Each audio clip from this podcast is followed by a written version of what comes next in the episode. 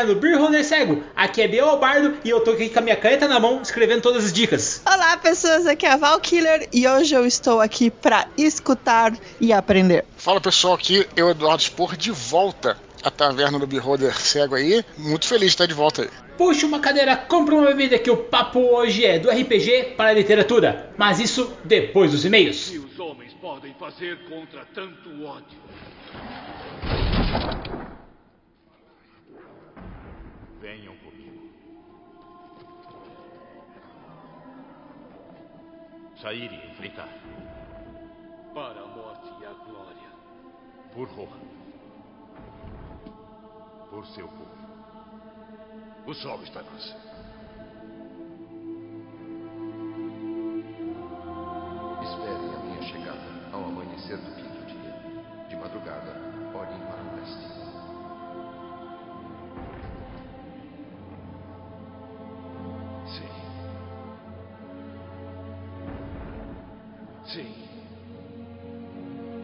A trombeta da mão de martelo de Hel deverá soar no fundo. Uma última vez. Sim. Que seja esta a hora em que colocamos nossas espadas juntas.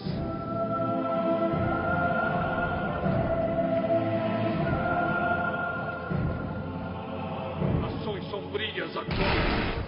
Agora pelo ódio, vermelha.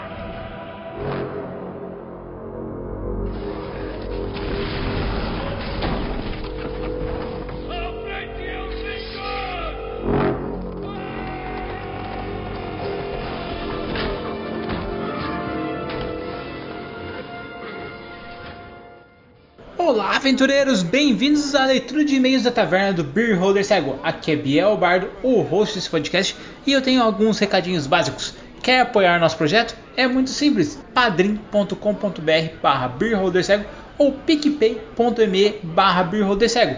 Com apenas 10 reais você já entra no nosso grupo de padrinhos.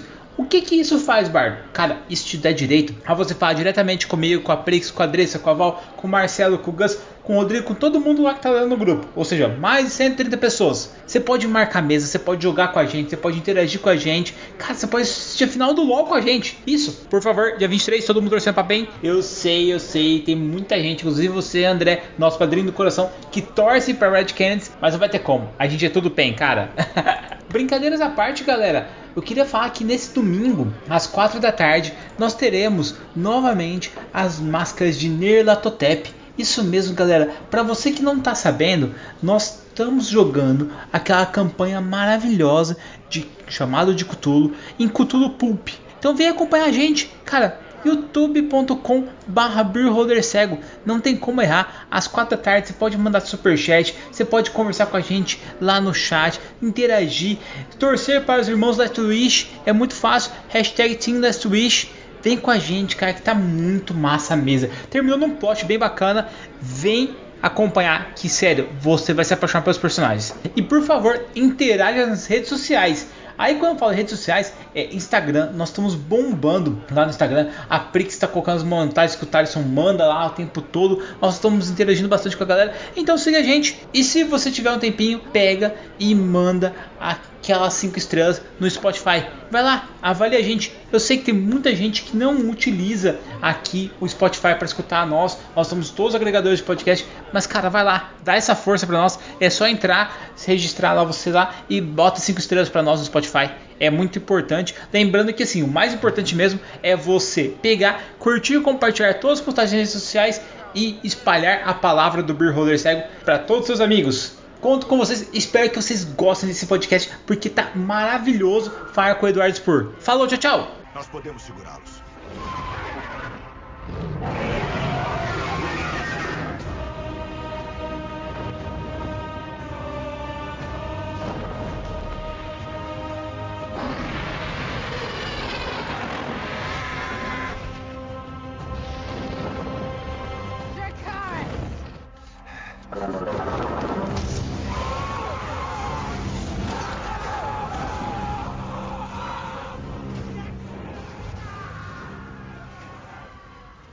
Edu, eu sei que você é especialista nisso, Por isso que eu te chamei para dar uma aula para nós, cara. Cada vez mais eu vejo pessoas que começam a escrever e daí querem transformar aquela escrita numa mesa de RPG. E depois que essa mesa de RPG começa a tomar rumos estranhos, rumos interessantes, com os próprios jogadores tomando e mudando aquele mundo lá, a pessoa quer voltar a transformar aquele RPG em um romance. E logicamente que eu pensei em Eduardo Spur. Pois é, cara. Poxa, é legal. Eu acho um tema muito bacana pra gente conversar. A gente pode falar algumas semelhanças e diferenças aí entre RPG e literatura. Eu acho que é, as duas mídias, é, a gente precisa lembrar que são mídias diferentes, tá? A gente pode falar isso ao longo do programa aí. Mas eu acredito que elas sejam irmãs gêmeas. Porque ambas trabalham a imaginação, né? Então quando você pega, por exemplo, outras mídias, como é o caso do quadri dos quadrinhos, como é o caso do cinema, por exemplo, né? Você vai contar uma história e você tem um recurso visual, né? Ou até mesmo, bom, um, talvez um audiobook, uhum. talvez um, é,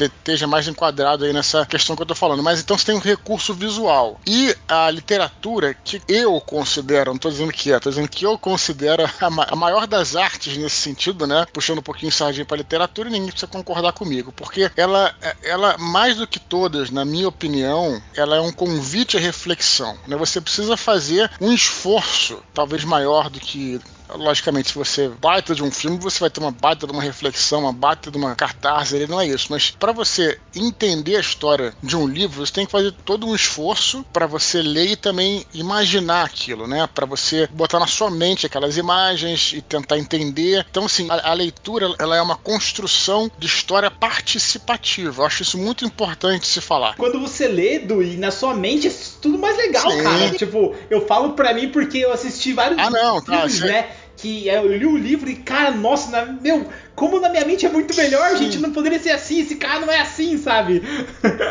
Mas isso, assim, pensa só, o que, que a literatura te dá, e eu sou total vendida por livros, e quem me conhece sabe que eu tenho milhões de coleções. Ela te dá o enredo, você vai imaginar os personagens, você vai criar sons na sua cabeça, você vai ter que trabalhar a interpretação de texto para você dar um contexto para aquilo, e é como se explodisse de um jeito, tipo, que você se isola naquela narrativa ali e ali você cria junto com o autor de acordo com os seus parâmetros, com, de acordo com, com as suas expectativas. Uhum. E o filme é muito legal, as séries são muito legais. Eu também sou vendida para esse tipo de, de produto, mas te quebra, ele não te estimula desse jeito. Inclusive, tem gente hoje em dia que você vê que ele vai assistir um filme, vai ver uma série enquanto tá com o celular na uhum. mão, né?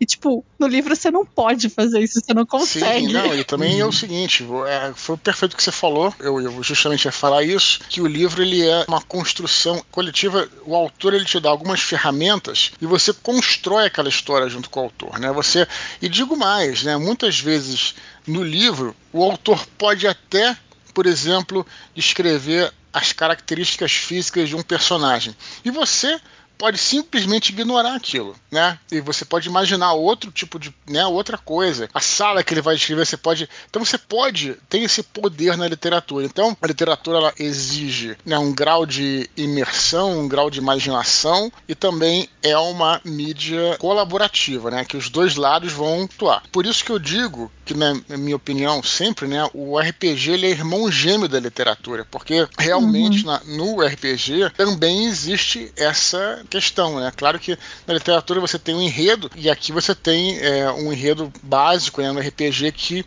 os personagens vão tomar as decisões e tudo, mas você precisa também fazer esse esforço de imaginação. Por isso que eu acho que se existe uma mídia mais parecida com RPG, essa mídia é a literatura. Essa mídia não é os animes, não são os animes, não, não é o uhum. cinema, não são os quadrinhos, na minha opinião. É a leitura, a literatura, porque trabalha com a imaginação. Não que você não possa, pô, isso aí não, acho que não precisa nem falar, né?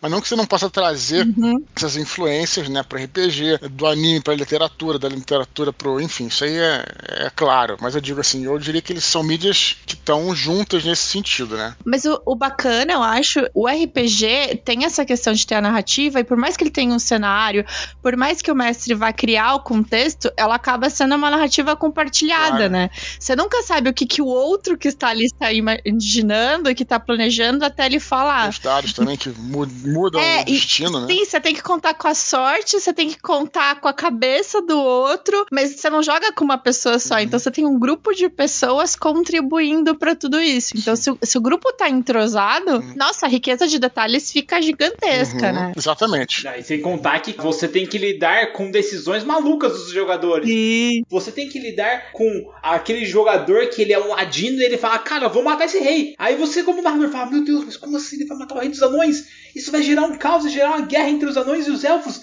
Logo hoje que ia ter o baile aqui, que ia reunir todo mundo, sabe? Num, num grande conclave legal e tal. E daí o cara faz isso, sabe? E daí você pega todo esse acontecimento e você tem que colocar isso num livro, sabe? Como é que você consegue dar essa emoção? Porque, assim, eu como narrador, quando eu tô narrando e acontece um acontecimento desse, eu fico travado. Às vezes eu falo, cara, ele matou o rei, gente. E agora? Eu fico pensando, sabe? Como é que você consegue dar essa emoção? Porque as emoções que eu li na Batalha do Apocalipse, cara, eram muito boas. Eram muito bem vividas. Cara, tem algumas reflexões do Ablon que são muito fodas, sabe? A parte do deserto dele, sabe? Como é que você consegue transpor esses momentos, sabe? Essas emoções ali. você tá pensando muito pequeno, Biel. Eu já tenho crush no Ablon, eu já acho que ele é o fodástico, eu já queria pegar ele, tá tudo certo. Mas voltando pra pauta. É, cara, eu diria o seguinte, eu diria que a literatura era conteúdo e forma, né? Eu acho que tem essa questão da forma, do, do conteúdo em si, que é o enredo propriamente dito, os personagens e tal, e você também tem a, a forma, que é a prosa, né? É, uma delas você pode puxar da literatura, que é o conteúdo, né? A forma não, a forma você vai precisar escrever, e aí não tem nada a ver. Quer dizer, aí o conteúdo você pode puxar do RPG, mas a forma, quer dizer, a prosa, não tem jeito, você tem que ler, tem que, enfim, tem que vai ter que escrever, coisa que não necessariamente é ligada ao RPG. Em relação ao conteúdo, cara, eu acho que é isso. Eu acho que eu sempre usei, na verdade, né? Não os enredos, mas é, é você, claro que você no RPG você tem vários personagens ali. E na literatura você geralmente tem que escolher um protagonista, ou pelo menos um protagonista de núcleo. Então, todos os outros vão gerar ali, né, é, em volta desse protagonista. E você tem que pegar, né, o que aconteceu, tirar algumas ideias que eu acho interessante. O RPG sempre me ajudou muito a ter boas ideias, criar bons personagens, porque eu observo lá os personagens dos nossos amigos e eles são uma fonte de inspiração muito grande, né? O autor ele tem que ser observador do mundo. Se você ficar só observando a si mesmo, todos os personagens vão ser alter egos seus e vão, vai ser um- uma coisa horrível, né? Você tem que tentar se distanciar. Uhum. Tem- se você não joga RPG, você tem que observar as pessoas, pegar inspiração em outras pessoas que você conhece e tal. No RPG é interessante porque você pode. Ah, como é que a Val joga? Como é que o Biel joga? Como é que eles, como é que eles controlam esses personagens? Porque eles controlariam de maneira diferente do que eu controlaria, entendeu? Então você pode criar né, uma, uma fonte de inspiração para personagens incrível. E também as histórias, né, que o, o mestre é, põe na mesa de RPG. Só que é claro, né, que o RPG é mais próximo da vida, quer dizer, você, você- cada um faz o que quer, como o Val falou. Você tem lá as jogadas de dado e pode acontecer o inesperado, né?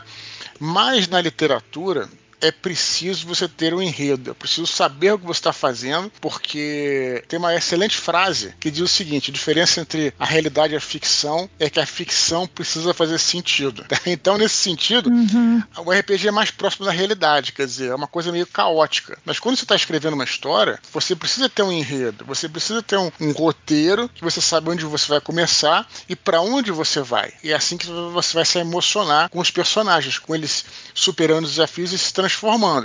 Então, em termos de conteúdo, acho que você tem que fazer esse ajuste, não tem muito jeito, né? É um livro que eu joguei quase todo na mesa. O Batalha do Apocalipse, na verdade, a gente jogou algumas partes e tal. É o Herdeiros de Atlântida, por incrível que pareça, foi um livro que a gente praticamente jogou ele todo na mesa, né? E É interessante até que quem lê o Herdeiros, talvez se vocês é, tiverem interesse de voltar a ler olhando nesse sentido, você vê que o Herdeiros de Atlântida é bem aquela aventura de RPG do início tal, os vários personagens se encontrando, tudo, né?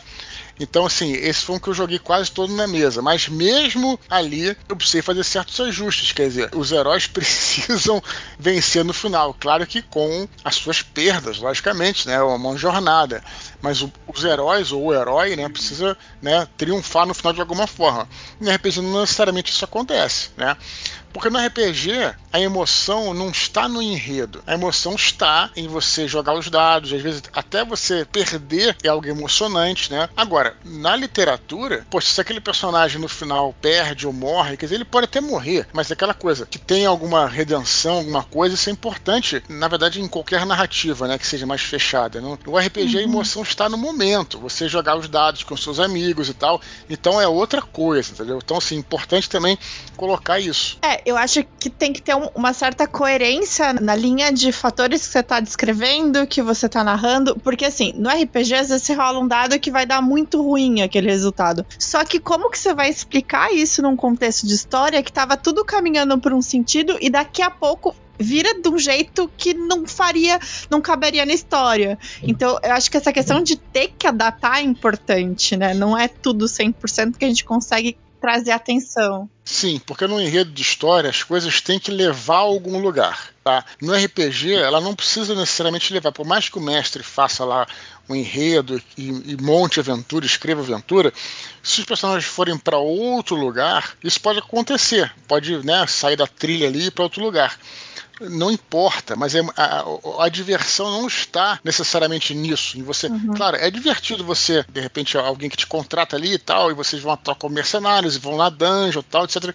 Mas vocês podem ir para outro lugar e vai ser divertido, porque o bacana tá ali em você conversar com seus amigos, você jogar dado, você explorar a cidade. Por exemplo, eu quando eu comecei a jogar, eu fiquei tão fascinado com RPG nas primeiras vezes que eu joguei, que a gente chegava numa cidade, cara, e, e eu falei, pô, mas como é que é esse jogo em que você pode fazer qualquer coisa, né? Que é o RPG, né? Não, uhum. tinha essa noção. Então eu chegava numa cidade, eu saía explorando tudo. Quantas tavernas tem na cidade? A gente jogava também, era moleque, varava à noite, né?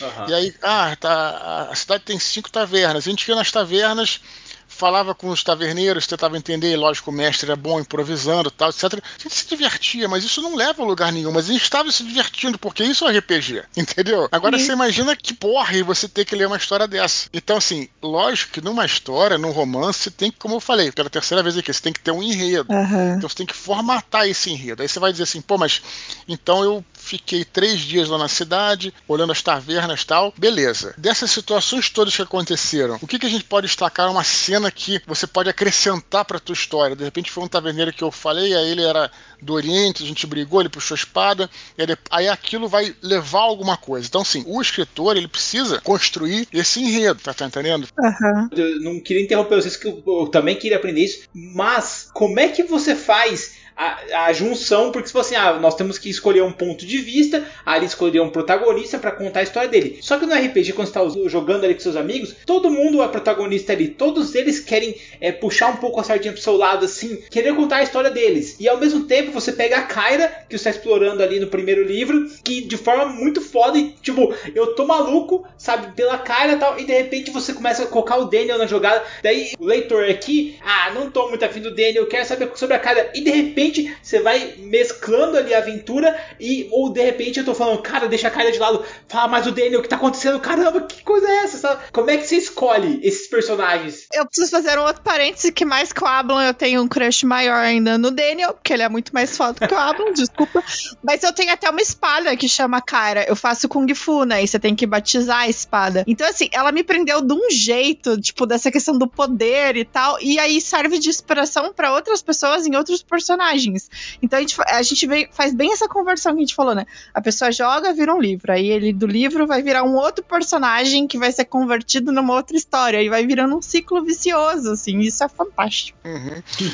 isso acontece muito, né? Talvez seja interessante falar, né? Você escolhe, né? Existem histórias que você caminha com um protagonista, histórias que você caminha com vários, né? Isso é normal, né? O Game of Thrones também é um outro que fez uhum. vários núcleos. Normal também, eu acho interessante. É, o Conan, por exemplo, é uma história de um protagonista só, que também né, é tudo focado no Conan, é o centro das, das atenções e tal, etc. Então é uma questão de. é uma escolha criativa, né? Eu, no Batalha, é, eu, eu escolhi um personagem, que era o Ablon, né? Apesar de ter outros Uhum. personagens secundários muito interessantes, e todo Filhos do Éden. Apesar de que o Anjo da Morte é, é quase totalmente focado no Daniel mesmo, mas Sim. fiz vários perso- um grupo na verdade, né? Então assim é, é uma escolha criativa que você deve fazer, né? Sem sombra de dúvida. Agora a questão difícil na verdade, que eu acho que a maioria das pessoas, talvez muitos jogadores, mestres e tal não entendam, é que você tem lá uma boa história, cara.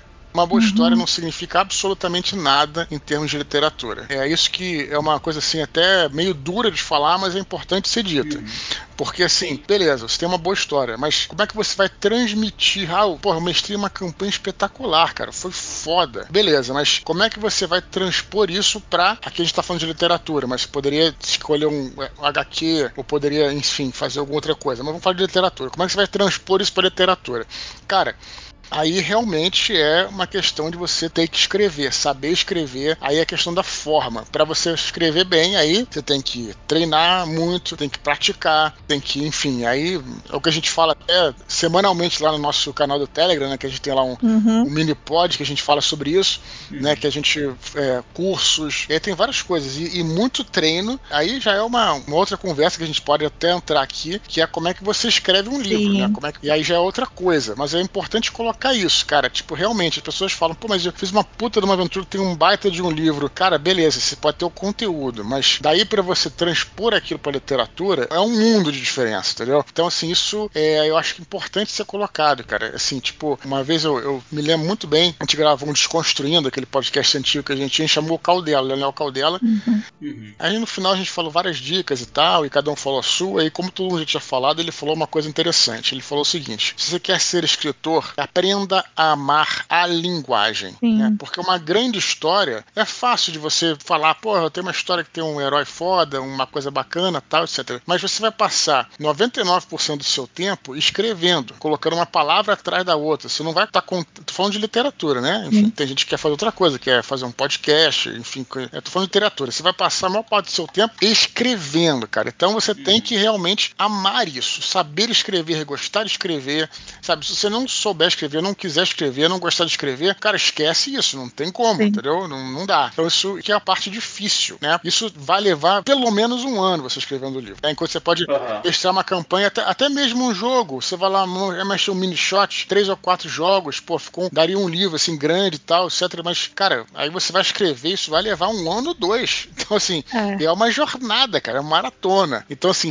não é fácil, entendeu? É, até porque uma coisa que eu acho que é importante, assim, quando você tá mestrando uma campanha, você tá sendo narrador, você tá conduzindo os fatos e você tem a sua forma mais neutra de colocar isso. Só que você tem os jogadores que cada um vai ter um perfil, vai ter um jeito, vai ter uma forma de, de ter a linguagem própria de cada um deles. Quando você tá escrevendo, você vai ter que dar personalidade pra essas pessoas. Então cada um vai ter uma forma de falar, vai ter uma sequência Sim. de fatos, vai É, ter sim, hábitos que são Uhum. próprios dos personagens. Então não é só mais você sendo neutro narrando a campanha, é você dando alma pra essas pessoas que estão ali na sua história, né? Tá, mas por que, que você escolheu uma Kyrie e um Daniel da vida em vez de pegar o Rei de Atlântida caído e Olha. tipo, fazer o spin-off dele, assim? Ah, não, seja. Bom, mas você é, é, é, posso falar assim, não, dá- não tem nada a ver com transpor, assim, mas. Não, cara, pode falar, não, por favor, porque assim, eu, é, eu porque cara, eu não. eu não- quero muito uma história do Orion, tipo, nossa. O Shumu é parça, ele não liga, É. a gente gosta dele. Não, o Orion,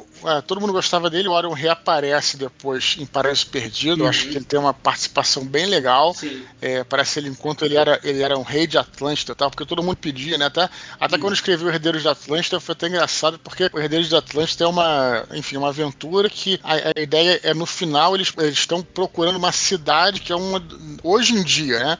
Que é uma das remanescentes de Atlântida, né? Uma, um posto, um outpost Atlântida lá, eles vão encontrar no final do livro. E aí o pessoal falou, não, mas achou que fosse uma coisa há anos atrás, antes do dilúvio e tal. Eu falei, beleza, então a segunda parte do Paraíso Perdido todo se passa no passado. Parece o Ablon conhecendo o Orion, né, cara? Então, assim, o Orion ainda como um rei de Atlântida e tem uma, porra, uma batalha estilo Cavaleiro Zodíaco lá naquela pirâmide solar lá que eles enfrentam um dos sentinelas, da último dos, dos três pilares do Metatron. Então, assim, aquilo é a invasão na casa de Virgem, do Chaka ali. É basicamente É. isso, né? O Orion, o Ablon e a Star ali, como se fossem os cavaleiros indo convergindo ali pra aquela, pra aquela, pra aquela pra casa, né? Seria uma, ca- uma casa do zodíaco, assim, é claro. Então, assim, então o Orion aparece bastante no, no, no Paraíso Perdido. Eu acho que o universo era muito vasto, entendeu? Então, se chegar e simplesmente contar a história do Orion, eu, eu até fiz isso, como eu tô falando, no Paraíso Perdido, eu contei um pouco. Mostrei ele antes, né? Mas, assim, eu acho que eu queria explorar outras visões da guerra, né? A gente falou assim, era um Batalha do Apocalipse, eram uns caras super poderosos, né? Então aí você vem pra, pra uma galera que é mais os soldados da, Guerra Celeste, né? Então assim, eu acho interessante mostrar esse lado. A gente tem que sempre se, eu acho que como artista a gente tem que sempre se desafiar, não fazer o óbvio, sabe? Então foi esse, por esse motivo.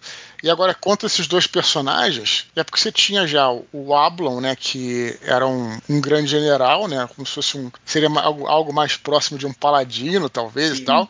E aí você tem o, a- o Daniel e a Cara, personagens muito diferentes, é, entre eles e diferentes do Ablon, né? Então, porra, ia fazer de novo um cara tipo Ablon, tal, então, sei lá, é- é- tinha que mudar um pouco, É que né? eu vejo o Ablon tão inflexível, sabe? Tipo, tal qual é a doutrina dos samurais, sabe? Ele, é, ele não se desvia do caminho dele. E já o, o, o Orion, ali no caso, dá a intenção de que ele chegou e falou assim: Cara, é, meu, cansei, tô tentando aqui de todo jeito e ninguém lá em cima me ajuda, eu vou jogar com as armas que tenho. E daí vai pro outro lado. Então, Essa parada de você ter ali um cara que sempre continuou reto e um cara que foi pro outro lado, mas ainda assim eles se respeitam e são amigos ali, apesar de tudo, seria muito massa. E daí de repente você veio com Paraíso Perdido e toda a nova trilogia. Eu falei, caramba, é muito massa ver isso. Aí ficava aquela pulga atrás da orelha, sabe? Tipo, por que, que o Dudu pegou e escolheu novos personagens que são muito fodas, ao invés de pegar um personagem mega hypado, entendeu? É, a gente tem que escrever a história que está no nosso coração, né? Isso é interessante também e eu acho que vale também para pro, os nossos futuros escritores aí, né, cara? Claro que vai ter gente que vai falar, pô, escreve sobre isso, escreve sobre aquilo, escreve sobre tal assunto e tal. Beleza, mas eu acho que é, para a história ser verdadeira para você, você tem que escrever aquilo que aquela história que você quer contar, lógico, com seriedade, com tudo, mas você tem que escrever a história que você quer contar. Às vezes você pode se render ao pedido, à imposição de uma editora, à posição do mercado, a um pedido de um leitor, e talvez não seja aquilo que você quer falar e, e vai ficar tosco, entendeu, cara? Não adianta. Sim. Aí depois o cara vai ler, ah, não era aquilo que eu pensava, insosso. A gente cansa de ver continuação de filme assim, cara. Cansa de ver os caras pedem, ah, pô, mas é, é, eu queria tanto ver, não sei o que os caras fazem, mas Fez por fica sem grana, graça. né? Melhor não ter feito, entendeu, cara? Aham. Então, assim, é- é- isso é uma coisa que tem que ter uma. fazer sentido naquilo. E até essa questão, né, de começo, meio e fim, você, tipo, planejou algo. Aí se a pessoa fica te levando por um caminho totalmente diferente, chega uma hora que você perde a vontade de gostar daquela Uhum. história. E aí na escrita isso não vai ser transmitido. Claro, Tipo, claro. não tem como você fazer um negócio que, que parece emocionante se você não tá satisfeito com aquilo. Não, aquele personagem tinha que morrer porque era importante a morte dele, por causa disso, disso, aquilo outro. Aí não, ele vai ser o herói do negócio. Tipo, já acabou ali com toda, todo o enredo, né? O próprio Santo Guerreiro, né, é exatamente isso, né? Eu poderia continuar escrevendo é, em fantasia, escrever fantasia, aliás, não é que eu não, não é que eu parei, não é Não, isso, mas assim, eu Sim. queria, eu queria contar, é até interessante essa trajetória, fazendo uma autoanálise aqui, até usando vocês aí como, como psicólogos. Porque assim, é incrível, né? Porque realmente assim, o, a, a coisa foi se humanizando, né? Uhum. a minha literatura foi se humanizando assim, de novo, não que eu não possa voltar a escrever fantasia, não tem nada a ver, mas você vê pelo menos até agora, né, você tem, por exemplo, um Batalha do Apocalipse, que é meio que quase que super-heróis, né? Aí você tem lá Filhos do Éden, que são personagens mais humanos, e aí finalmente você tem um romance histórico que são personagens ultra-humanos, não ultra, são Sim. humanos, né? Quer dizer, que morrem com, uma facada, coisa assim, né? Então que tem suas preocupações e suas questões ali de sobrevivência. Pô, o cara ter que é, não ter o que comer. Sabe, cara? Pô, o- o- os anjos não tinham esse problema. Não é Sim. isso, né? Lembra que os anjos não tinham esse negócio? Os anjos só precisavam comer é, porque se Sim, fossem aham. feridos. Pra recuperar Não o sei se vão lembrar só. dessas regrinhas do universo. A gente jogou Isso. todo um RPG que tá bem vivo na nossa mente. Exatamente. No- né, tem as regras, né?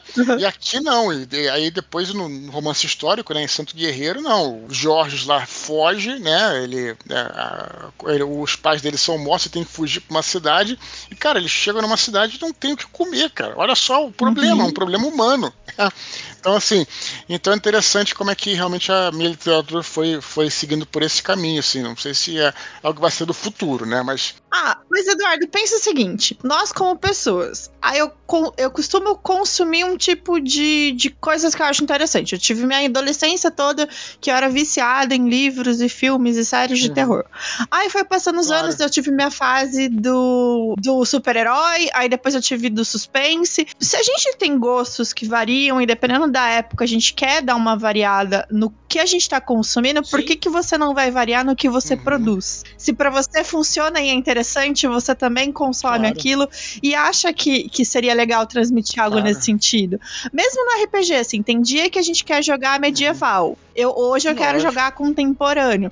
Ah, eu quero no outro jogar um cyberpunk. Tipo, tá tudo bem, sabe? Concordo plenamente com vocês. O Ablon, quando ele, ele tá naquele tupor lá que ele chega e ele fica desacordado durante um tempo pro próprio organismo dele se recuperar do veneno, sabe? Uhum. A pergunta é, ele faria um teste de fortitude ou não? Sim, claro. ele foi bem sucedido nos testes lá. Aí recebeu uma ajuda lá da chameira lá, com aquelas ervas ali. E aí ficou, mas acho que foi bem sucedido, na verdade. Né? Na realidade, o, no RPG, poder do é, todos os personagens de, isso aí foi uma coisa que a gente inventou lá desde a época que a gente tem, que a gente nem tinha o livro que a gente jogava. A gente gostava muito de Cavaleiro Zodíaco, né? E aí o Cavaleiro Zodíaco, no, eles sempre tem no, os Cavaleiros de Ouro, sempre tinha um golpe especial uhum. máximo que era só deles, né? Então a gente entendeu que todos os personagens de sexto ciclo, pra galera que conhece, sexto ciclo é um anjo maior antes de, dos arcanjos, né? E do Metatron, no caso. Mas a gente escolheu cada um ia ter um, ia ter um poder especial, né? E aí o Orion tinha onisciência, né? Ele sabia uhum. tudo que acontecia e tal. E aí no livro, né, eu acabei, olha só, olha só como é que são as coisas, é um bom exemplo até, né? Porque ele tinha essa onisciência que era algo que era dele. E no livro, para fazer sentido com o enredo, olha, olha só isso que eu, essa amarração que eu acho interessante. A onisciência dele vem dos obeliscos. Não sei se vocês vão lembrar lá em Paraíso Perdido, uhum. tem vários obeliscos espalhados pela Terra, que eram que o Metatron tinha colocado os obeliscos para depois puxar a energia da Terra. Enfim, é o plano dele maluco lá. E aí, esses obeliscos se conectavam né, em pontos principais. E os Atlantes tinham descoberto esse obelisco. Então, quando ele tinha, ele tinha aprendido a manipular e entender aqueles obeliscos, uhum. Boron, né? Isso no passado. Então, ele ao tocar nos obeliscos, ele é, tinha essa consciência da Terra. Né? Então, quer dizer, um poder que era um poder simplesmente né, que vinha do nada, acabou tendo que se entrelaçar com o enredo, entendeu? Acabou virando assim no Paraíso Perdido. Mas, na verdade, eu tava falando isso porque, então, aí o Orion tinha essa, esse poder lá, né, desses onisciências, então onisciência, o Apolion, praticamente é o bomba atômica. Ele é, ele total, é também. Né, que ele usa, usa no dele. É, que usa no final lá do, da batalha. Ele tem até um poder mais ah. fraco que ele destrói Sodoma lá, Gomorra, né? Mas aí ele tem esse poder de destruição total, que era tipo assim, a parada que ele ia morrer, mas era, era o poder ultimate dele, né? Que, que foi um amigo nosso que inventou, amigo nosso que jogava com Apolion, que era sempre um cara caótico, que fazia, ba é, fazia é. anão. Dá parabéns pra ele, porque ele tipo. fez um bom personagem. Meio barbarian, né? E aí o poder do Ablon era esse corpo indestrutível. Então, assim, ele nunca poderia ser. Né, eu sempre fui um cara que investi mais em constituição do que em força, né? Uhum. Então, assim, era um, a sexta divindade do Ablon era. Então, isso acabou passando pro livro, né? Que ele não podia ser morto e tal, e por aí vai. Então, isso está inclusive na ficha dele de RPG. É, enfim, aí veio, veio daí. Eu nem lembrei que, porque você perguntou isso, agora eu esqueci. Me embolei. Mas é isso, mas você tem que, assim, tem que realmente pegar as ideias. Acho que o RPG é excelente para você, para vamos dizer assim, roubar uhum. personagens dos amigos, e aí você pega a personalidade, né? O Daniel é o que ele é também, porque, como eu falei, a gente jogou na mesa, quem jogava era o meu irmão, então ele tinha um estilo de jogar com o Daniel, uhum. né? Então, assim, eu fui meio que o que, que o meu irmão faria jogando com o Daniel nessa situação. Então foi mais, entendeu? Foi mais fácil de criar Sim. a personalidade dele. A Kyra era minha irmã, acho Sim. que a gente já falou até aqui, eu acho, no passado. Criar personagens, né? Tirar muitas ideias e muitas cenas interessantes, tiradas de que o cara falou e, enfim, uma luta em específico e tal, mas aí vai ficar meio retalhado, entendeu? É isso que eu tô falando. Uhum. E aí você vai ter que ter esse trabalho realmente de criar o um enredo com essas, né, cenas, esses personagens. Ajuda, ajuda muito, mas ajuda muito o RPG, mas tem que entender que são duas mídias diferentes, né? É, se você não entender, você vai se frustrar. Isso ainda na parte do enredo, da, do, do, conteúdo. Ainda tem a forma, que é aí que, aí que o bicho pega, aí que são elas. Eu vou fazer um parêntese pro pessoal que é acadêmico, é, é mais ou menos isso da vida. Quando você vai escrever um artigo científico, você vai pegar 10 milhões de literaturas, você vai copiar, colar, tudo que fala quase a mesma coisa e você não pode colocar as mesmas palavras daquela criatura, porque senão vai ser plágio. Então você muda tudo, dá um contexto, emenda um no outro e faz o seu artigo próprio. É praticamente isso. Você vai fazer uma coxa de retalhos que vai ter que dar certo no final e que você vai ter que ter um contexto com começo, meio e fim. Tem uma coisa que, ela, que, a, que a Val falou que eu acho interessante, que me lembrou o seguinte: eu sempre também cito essa, essa questão. O Jorge Lucas falava muito isso, né? É fazer um, um, né? Escrever um roteiro e tal, é a arte de cortar, né, cara? Eu acho isso muito importante também. É né? Porque quando a gente joga, pô, a gente às vezes quer porra, transpor toda aquela campanha ipsis literis para a literatura. Mas você precisa entender que você precisa tem, coisas que você vai ter, vai ter que se desfazer, sabe? Para para fluição da, da história, entendeu, cara? Não poder colocar. No meu caso foi bem assim, né? Também acho que já falei, mas já que a gente tá falando sobre isso, vale lembrar, né, que a primeira versão do Batalha, eu escrevi, eu queria escrever cronológico o negócio. Eu não tava dando certo, cara. Porque, imagina, eu ia passar minha vida inteira escrevendo a história do cara desde o princípio ao fim dos tempos, sabe? Não tava dando certo. Aí depois eu usei aquele esquema que é tipo Highlander, né? Que vocês vão lembrar, né? Que vai e volta, vai e volta tudo. Uhum. Então, assim, mas uhum. assim, porque eu resolvi cortar, né? E, e, felizmente, depois de conseguir o Filhos do Éden, eu consegui puxar muita coisa ali do que, do que, que, do que, que eu tinha cortado, né? Como é o caso do Metatron. O Metatron foi um cara que ensinou, que era o inimigo do Ablon, mas que ele ensinou ele a, a, as técnicas de luta, várias coisas assim, por causa do, do embate que eles tiveram. Isso tá, era pra estar tá no, no Batalha do Apocalipse, mas, cara, putz, sabe, não, imagina a, a embolação que ia ser. É. Aí eu cortei, aí quando eu comecei a escrever hum. o filho, eu falei, pô, olha só, então, cara, vou poder trazer esse cara de volta, né? Trazer a gênese do Ablon de volta. Eu não sei se ia ficar legal botar a gênese do Ablon lá em, em Batalha do Apocalipse, cara. O livro tá tão redondo, entendeu, cara? Então essas coisas que você tem que saber editar. Coisa, é aquela né? história, é você saber que não é quanto mais é melhor, né? Você tem que ter qualidade naquilo que você tá colocando Sim. e dar sentido para aquilo. Então, às vezes, tem uma coisa super desconexa que é justo ali. Pode ser uma história maravilhosa no meio, mas aí você sempre aquela pessoa assim, ah, isso não faz sentido com o resto todo, né? E ela deixa de ser tão maravilhosa por não estar tá no momento certo sendo aproveitada. Perfeito. Você falou uma coisa muito interessante e isso é uma, é uma compreensão que a experiência me trouxe, né?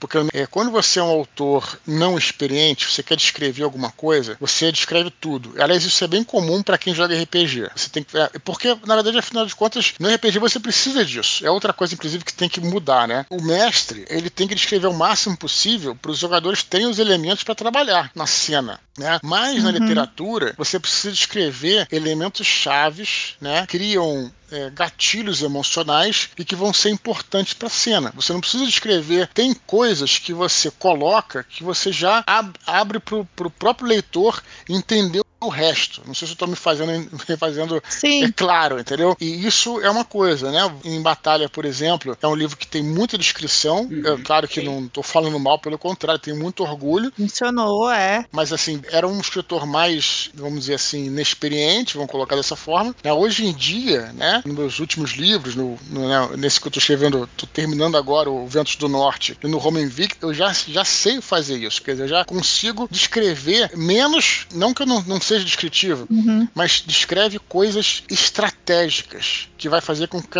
o leitor entenda o todo. Você não precisa escrever cada cadeira da sala, né? Mas se você descrever uhum. alguma coisa ali que a pessoa vai entender, mesmo num ambiente que é um ambiente que não é um ambiente de hoje em dia, é um ambiente do Império Romano, mas a pessoa vai entender se você escolher ah, os elementos estratégicos para serem descritos, entendeu? Então isso aí tudo vem com a experiência. E aí a leitura fica muito mais fluida, cara, porque você realmente você não fica perdendo muito tempo, você deixa o, o leitor trabalhar a imaginação e tal. Uhum. Também você não vai.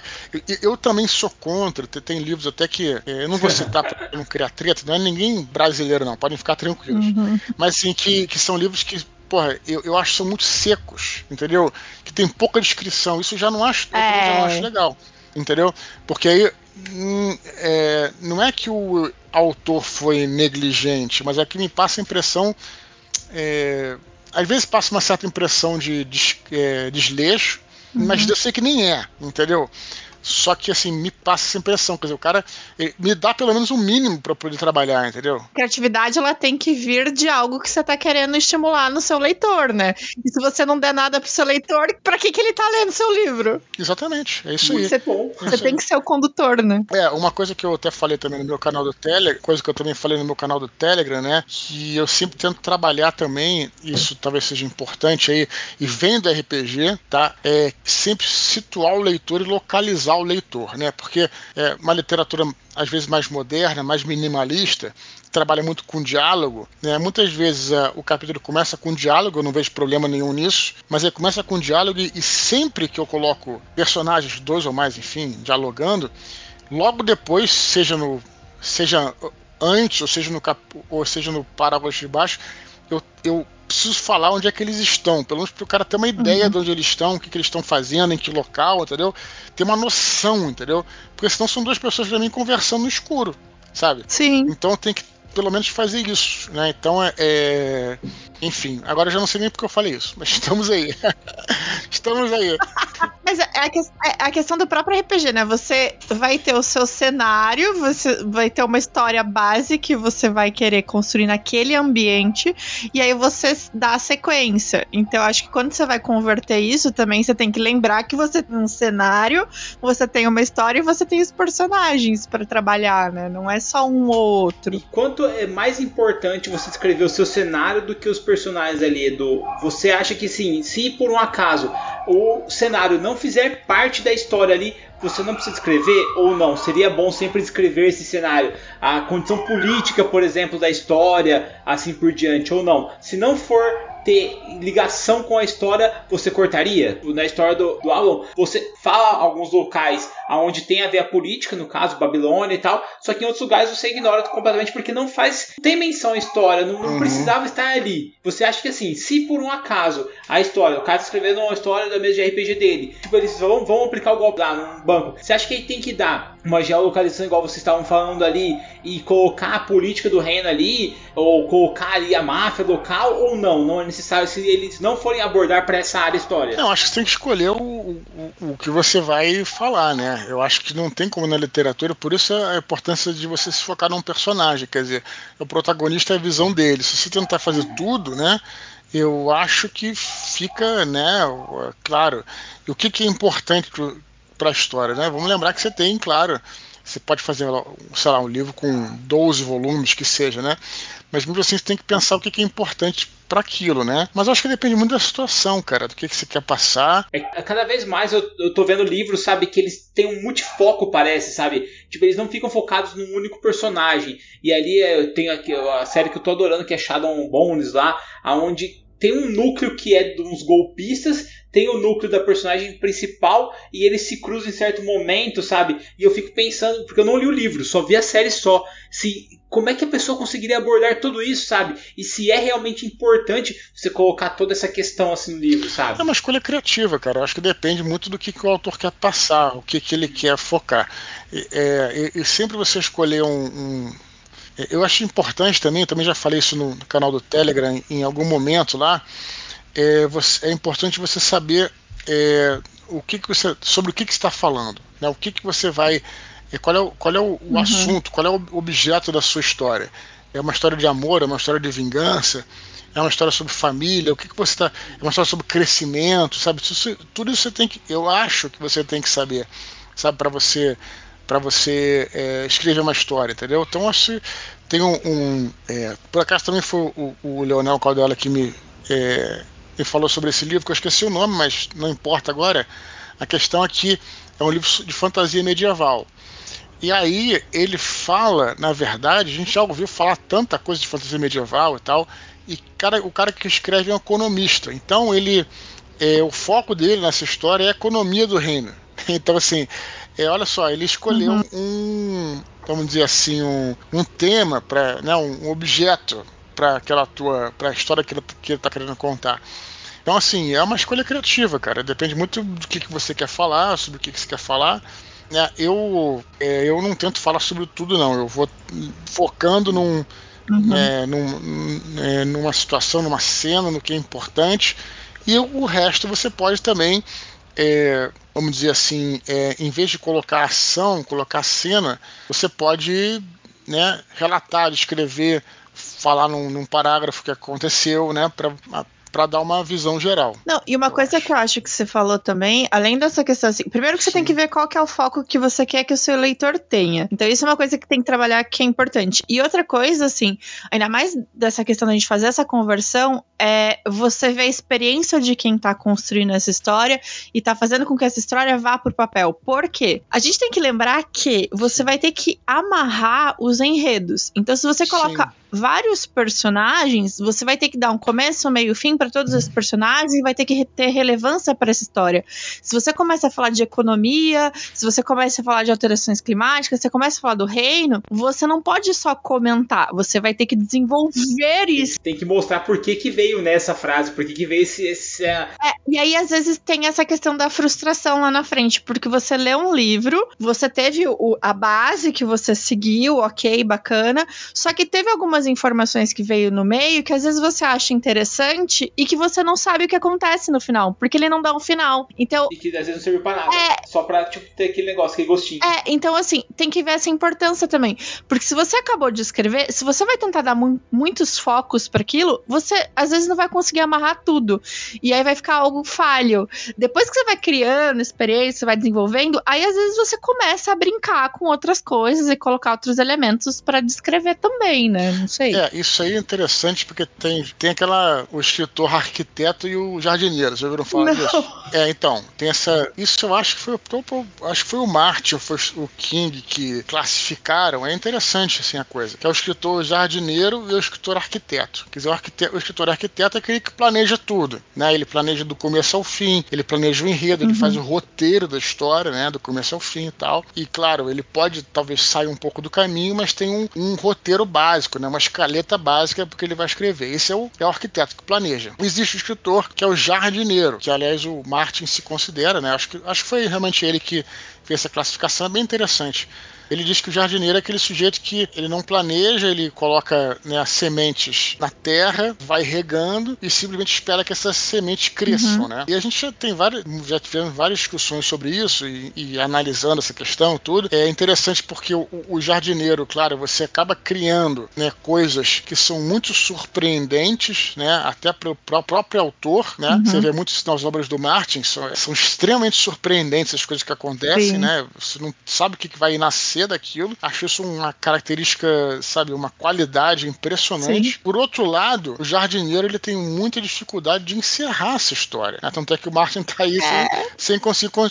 Por quê? Porque o terceiro ato, né? Quer dizer, o ato final, né? O os dois últimos. Não tô criticando o cara, não, tá? Eu tô analisando, uhum. tá? O ato final, você tem muita dificuldade de se fechar, porque você não, não você não planejou nada, entendeu? E, e, claro, se fosse um RPG, ele, sei lá, botava uma batalha final, matava todo mundo, etc. Mas aqui você não tem como, fica muito difícil. Isso se observa também em vários, em vários romances de Stephen King, que eu falo com tranquilidade porque eu sou muito Sim. fã. Então não tô falando mal, não é isso. Mas ele fala que ele, a Stephen King fala que escrever é como encontrar um fóssil para ele, né? Que ele, é, uma, é coisa parecida com o arquiteto. Ele encontra uma pontinha lá do uhum. fóssil e vai escavando sem saber o que, que tá no final. Então, Stephen King é um cara que excelente, constrói muito bem os personagens. Né? Ele realmente é um construtor incrível de personagens, só que muitos dos encerramentos, o fim da história, talvez não seja tão interessante. Né? Algumas histórias são boas, mas muitos não tem um encerramento. Tudo bem, eu adoro porque eu gosto de outra coisa, eu gosto, da, eu gosto de ver a construção, mas só para deixar claro isso. E o arquiteto não, o arquiteto é aquele cara que planeja, né? que prepara tudo e por aí vai, né? É, é... e eu acho que tem essa questão também, né, de como é esse final, porque assim, tem final que você deixa ele redondinho, fechadinho, é maravilhoso e tem que ser assim para dar sentido, mas é o que você falou dos livros mesmo. Se você for pegar o final do Nevoeiro, por exemplo, você fica assim, caramba, eu não acredito que foi isso. Como assim, sabe? E aí você vê possibilidades, e aí sua mente entra num turbilhão gigantesco que você vai começar, tipo, praticamente ficar maluco com aquilo. Então tem que ver também qual que é esse impacto do final que você quer dar, né? Você quer deixar aberto, mas você vai deixar aberto consciente de que está aberto para ver a reação dos leitores. Ou você vai deixar tudo redondinho porque você amarrou as arestas. É diferente de quando você não fez bem, né? Você às vezes a pessoa coloca tanta informação amarrada de qualquer jeito no final que você fica assim, ai não, tinha como ser tão mais legal e não foi, sabe? Aí parece que falta alguma coisa, né? Um bom final aberto ele requer uma con conclusão, né? Você vê então, por exemplo, uh, um excelente final aberto é o Matrix, o original. Sim, sim. Pra mim é o único bom, que é o Matrix 1. O que acontece? Uhum. É o final, o Neo sai voando. É um final Uhum. aberto. Mas você teve a conclusão da história do cara. Entendeu o que eu tô falando? Né? O próprio Batalha do Apocalipse, já que ele Sim. tá falando um pouco da experiência, da Sim. minha experiência aqui escrevendo. Ele tem lá o final, é, tem o livro da vida, eles não sabem o que aconteceu, ninguém sabe se volta, se não volta tal, mas tem a conclusão daquela batalha. Então isso que é o final aberto. Agora, se você para no meio, né, Sim. como por exemplo aquele fim dos tempos do Shyamalan, cara, o É. filme para no meio, cara. Tipo, porra, mas aí, caramba, para um Uhum. pouquinho, né? Enfim, eu acho que é- tem que ser observada essa questão aí. Ô Edu, o pessoal mandou uma pergunta aqui. Falou assim, ó. Quando que uma mesa mostra que tem potencial para Eu uma acho história? que a mesa tem que ter assim um- uma boa história contada pelo mestre, né? E ter um entrosamento também entre os personagens. Isso que é importante, né? Porque é, literatura é personagem. Acho que isso é, é um ensinamento que eu aprendi no livro do Assis Brasil, um dos maiores professores de literatura do, de oficina literária do Brasil, é o, o Assis Brasil. Tem até um, um curso em Porto Alegre que é famoso, vários tal. Ele, ele tem um livro dele que é Escrever Ficção. Fica a dica aí, que é excelente o livro. Escrever Ficção do Assis Brasil.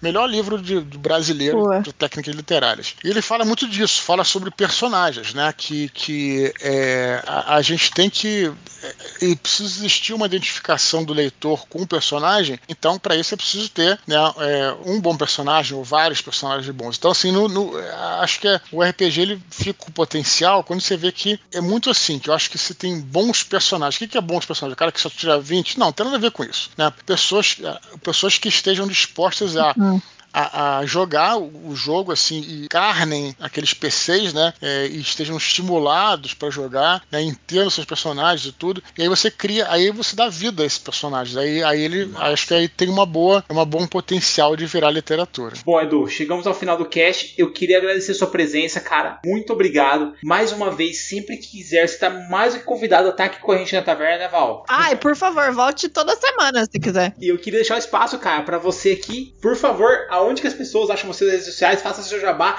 Fala pra nós o que você tá fazendo da vida, rapaz. Pelo amor de Deus, quando sai esse livro? Pois é, não, eu já quero me convidar aqui pra gente. A gente chegou a fazer um, um, um programa sobre o, o Home Invicta, né? E vou ter o maior prazer em voltar se vocês quiserem me convidar. Opa, tá mais É, convidado. porque, é, pois é, porque o, o primeiro livro, Santo Guerreiro Roma Invicta, ele contou é, grande parte da, da, da, da infância e da juventude do São Jorge. Então, assim, foi bacana, né? Mas agora ele já tá adulto, né? Quer dizer, é aquele adulto de 18 anos que na época era um adultaço, né? Já é um capitão do exército e tal.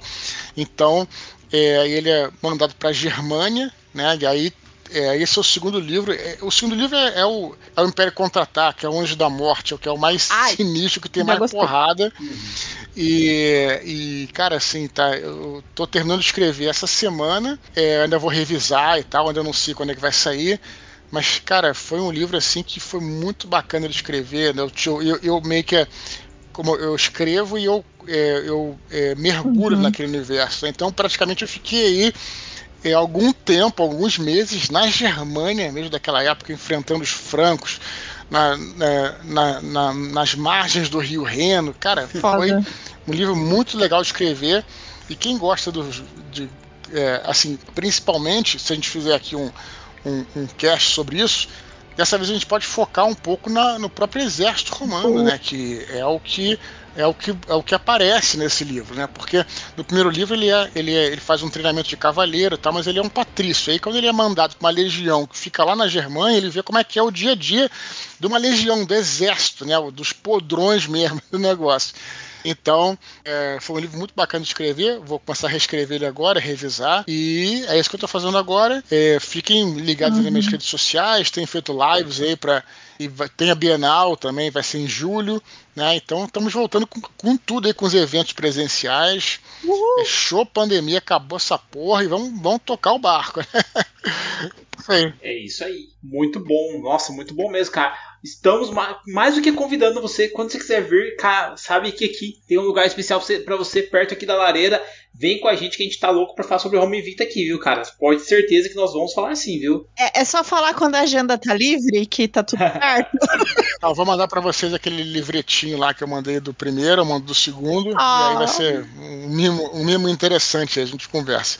Mas tá muito Sim. maneiro, eu falo, eu, eu, falo, eu falo essas coisas não é nem por jabá não, cara, porque eu tô empolgado mesmo com que com que a gente, a gente estuda, a gente entende, observa, né? A história, a história humana, a gente fala muito de fantasia aqui, que é um barato também, mas a história humana, ela é fascinante, cara. Ah, o, que você, o que você aprende quando É. você estuda sobre isso, cara, é, é- é assim, eu, eu não vou nem me estender pra gente poder falar, mas é um troço impressionante, muito legal.